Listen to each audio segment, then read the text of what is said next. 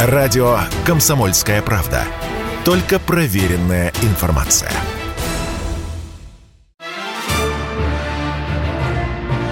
«Русские Робинзоны». Сериал «Радио КП» о невероятных приключениях наших соотечественников. Мы собрали для вас истории смельчаков, перед которыми меркнут испытания самого Робинзона Круза. Здравствуйте, дорогие любители приключений. В эфире «Русские Робинзоны». Специальное приложение к совместной программе «Радио Комсомольская правда» и Русского географического общества «Клуб знаменитых путешественников». У микрофона Евгений Сазонов. Сегодня мы поговорим о Робинзоне из «Комсомольской правды». Летом прошлого года нас безвременно покинул легендарный журналист, писатель, путешественник, действительно член Русского географического общества Леонид Борисович Репин. Он был известен не только своими экстремальными путешествиями, но и первым в советской истории экспериментом по выживанию на необитаемом острове в Японском море, а также серией экспедиций на выживание в Дальневосточной тайге. То есть Леонид Борисович, можно сказать, был первым профессиональным русским Робинзоном. Мы беседовали с ним несколько лет назад о подробностях его приключений, и сегодня давайте вспомним, какие титаны жили и работали в советское время. Справка. Леонид Борисович Репин – путешественник, писатель и журналист «Комсомольской правды», отработавший в ней 56 лет. Профессиональный спортсмен, действительный член Русского географического общества. Награжден медалью имени Семенова Тяньшанского от РГО, медалью Гелеровского от Союза журналистов России, медалью преодоления от Ассоциации космонавтов – является основателем жанра «Экспедиция комсомольской правды». Сам организовал более 30. Среди них полеты на воздушном шаре, исследования пещер, подводные погружения, а также эксперименты на выживание. Прошел базовую подготовку космонавтов, профессиональный спортсмен. Первая экспедиция на выживание «Необитаемый остров», 74 год. Этому вот тут интересно. И вот мы с голыми руками абсолютно, нарочно, я, я, я был в галстуке, и они тоже, ни спички, ни карман, ни ножичка, ничего. Вот выбросили нас, единственное, пограничники не выпускали, чтобы вода была обязательно пресс. Ну, практически ручей какой-нибудь, э, родник обязательно есть. Вот на этом острове была вода единственная, больше ничего. Огонь добыли трением, постепенно. Ну, это долгая история, я, э, в книжке там все это есть. Он покрутил в руках обруч и опрометчиво пообещал «Сейчас сделаю нож». Я посмотрел на него с сомнением. Ну, нож так нож, хорошо. Но, может быть, заодно с ним и вилку? Толя, однако, принялся за дело. Сначала согнул обруч и пробил на сгибах железа камнем.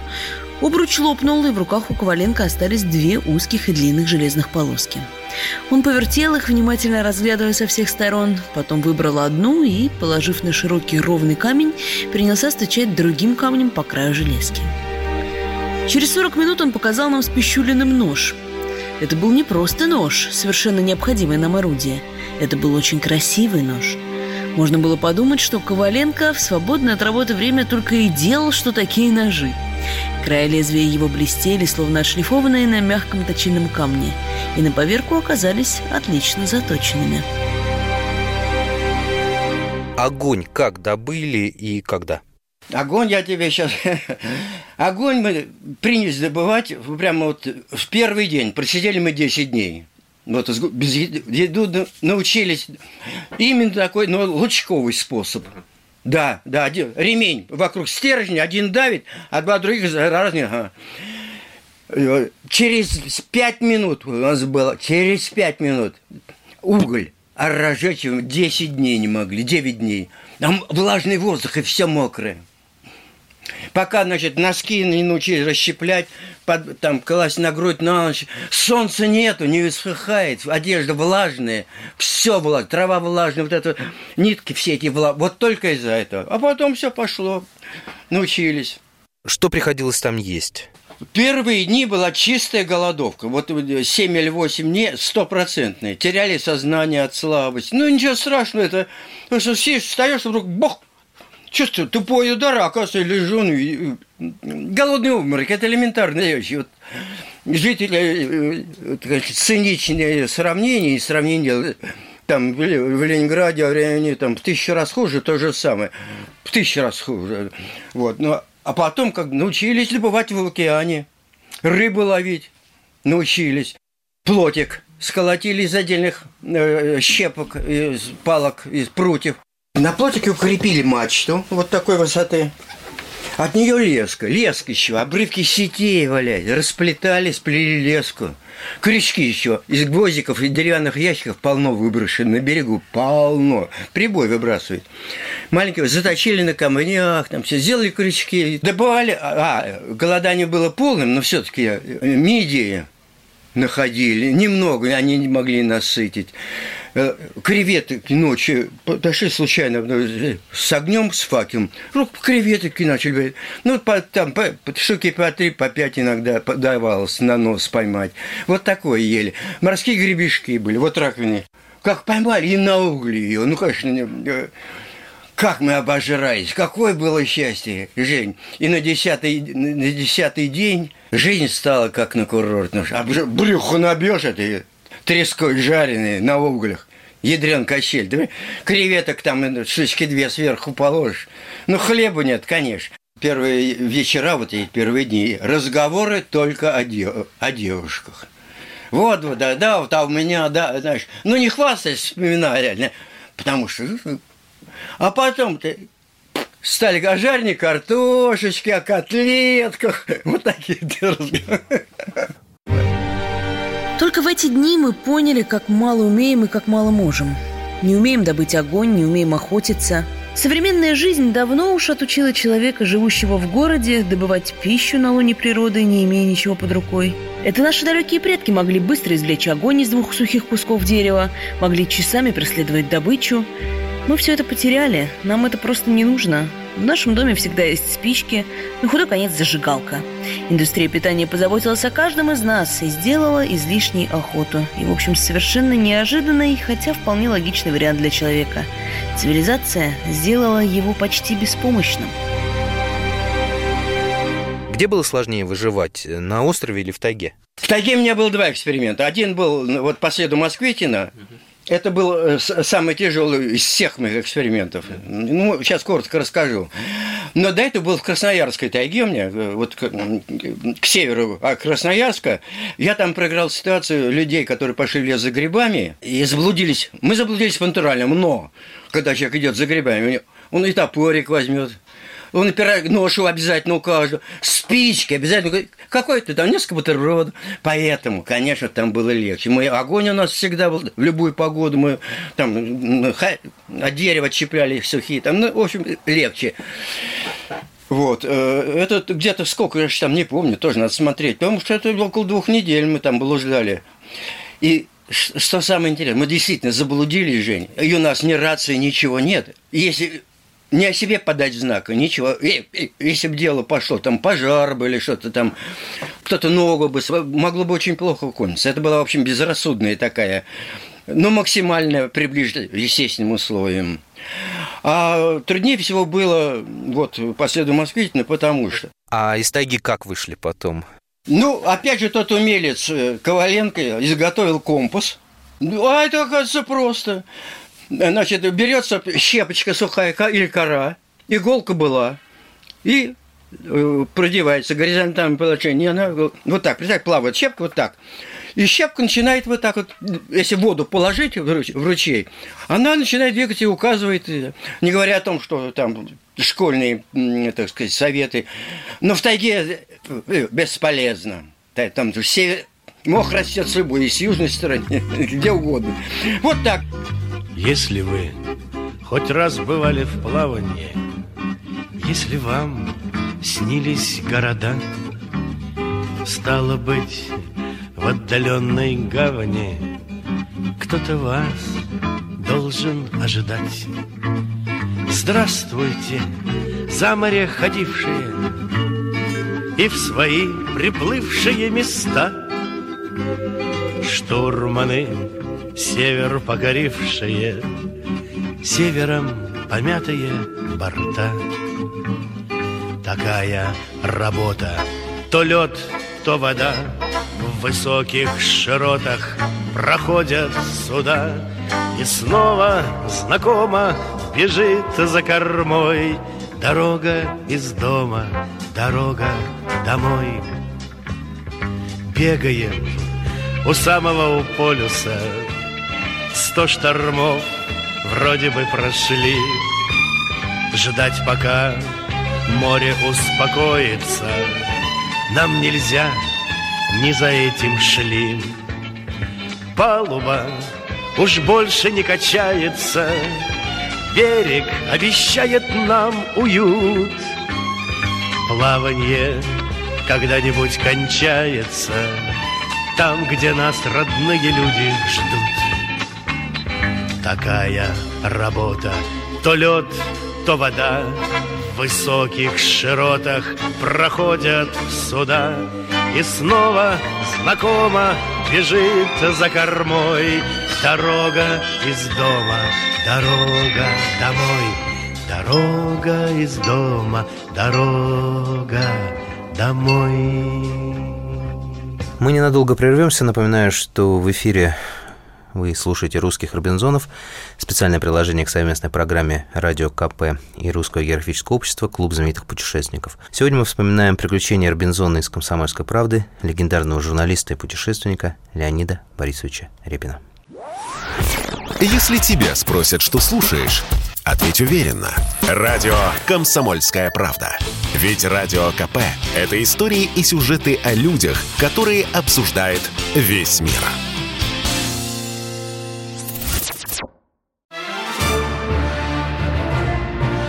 «Русские Робинзоны».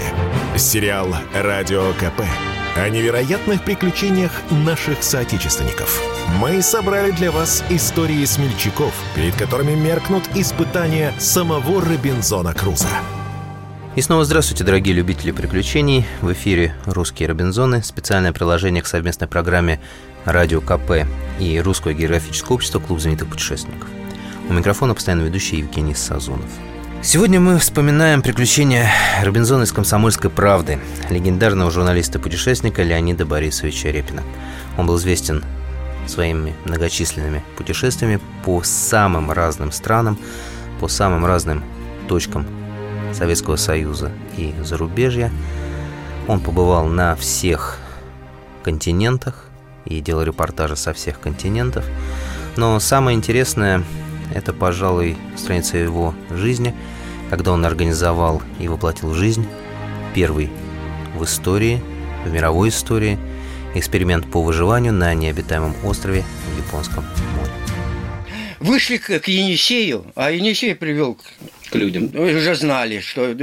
Ну вот э, там у нас не рации, ничего. А вот в эксперименте по Москве там тоже у нас не было ни рации, ничего, но там были вот все...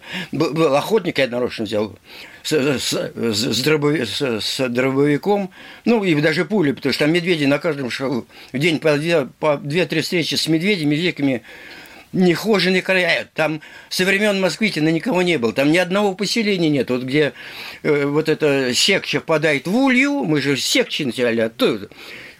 Там километров 300 вот так вот, я пакарь смотрели, ни одной деревеньки, ни одного поселения нет. Первая была Амка, вот в устье секче в Улью, там деревня, но ни одного человека нет, она сезонная для охотников. Зато входишь, там запасец, крупы там у них все, ну, как положено в тайге. Мы там два дня душу отвели, это не то слово. Ну, оставили, уже принято оставить. Да, мы не могли бы оставить продуктов, у нас их не было, но мы оставили пу, пу, э, э, там, патронов несколько, там еще что-то, там спички, вот такие вещи, которые, ну, вроде как натуральный обмен произвели. Написали, кто мы такие, что экспедиция комсомольской правды.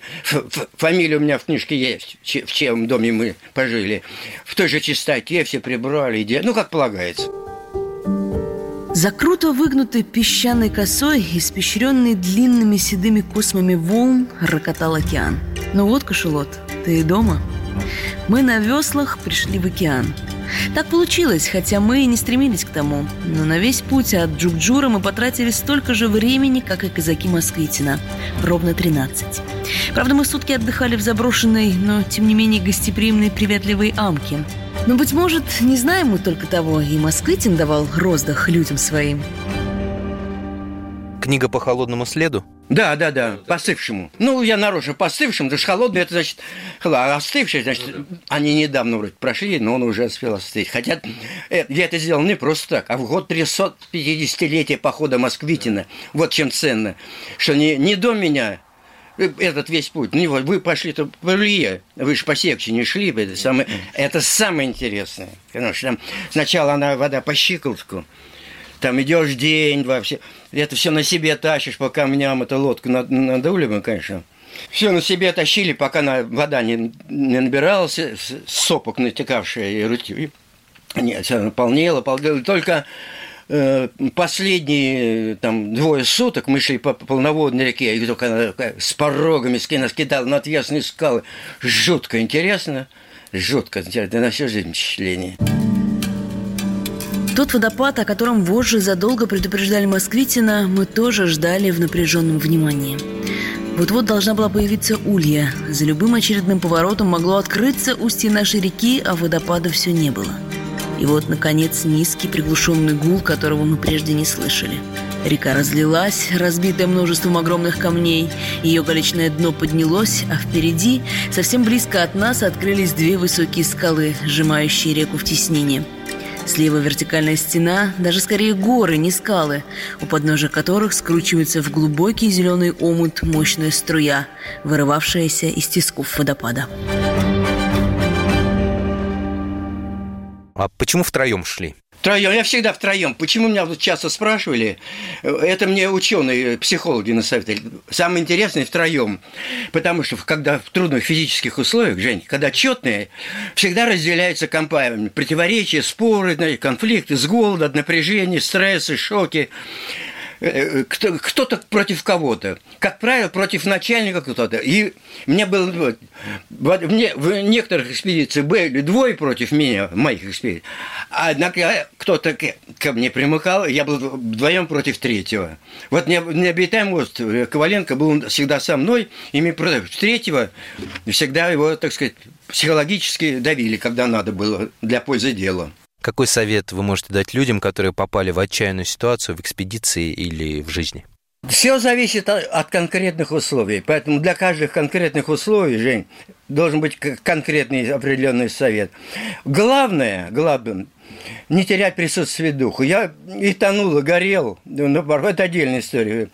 Тонул на пароходе, тонул вот во втором подводном доме, запутался в сети, не мог. Вот если бы испугался, все, конец, точно погиб бы. И вот только благодаря тому, что удавалось собраться, спокойно, спокойно, все, удавалось заставить себя нормально, последовательно, логично соображать. И вот только это единственное, не терять присутствие духа. Это единственный путь. Другого нету. Наша программа подошла к концу. В эфире были русские Робинзоны – специальное приложение к совместной программе «Радио Комсомольская правда» и Русского географического общества «Клуб знаменитых путешественников». Вспоминали мы сегодня Робинзона из комсомолки Леонида Борисовича Репина. Это был легендарный журналист, писатель, путешественник, действительно член Русского географического общества. И одним из ярчайших его проектов был эксперимент по выживанию на необитаемом острове в Японском море. До сих пор подобное не смог повторить никто. Всего вам доброго, берегите себя и никогда не теряйтесь в этом мире.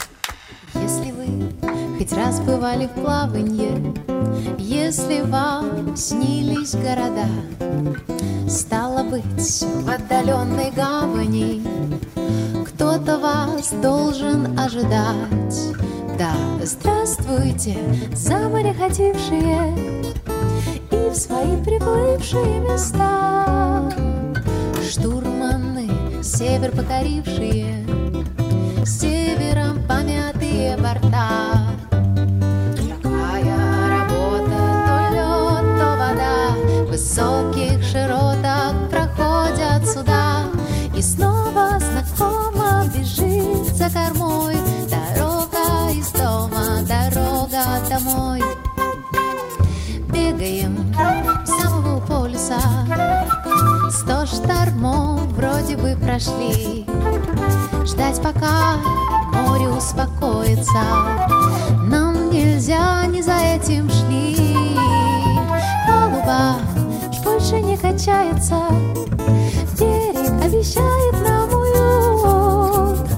Плаванье когда-нибудь кончается.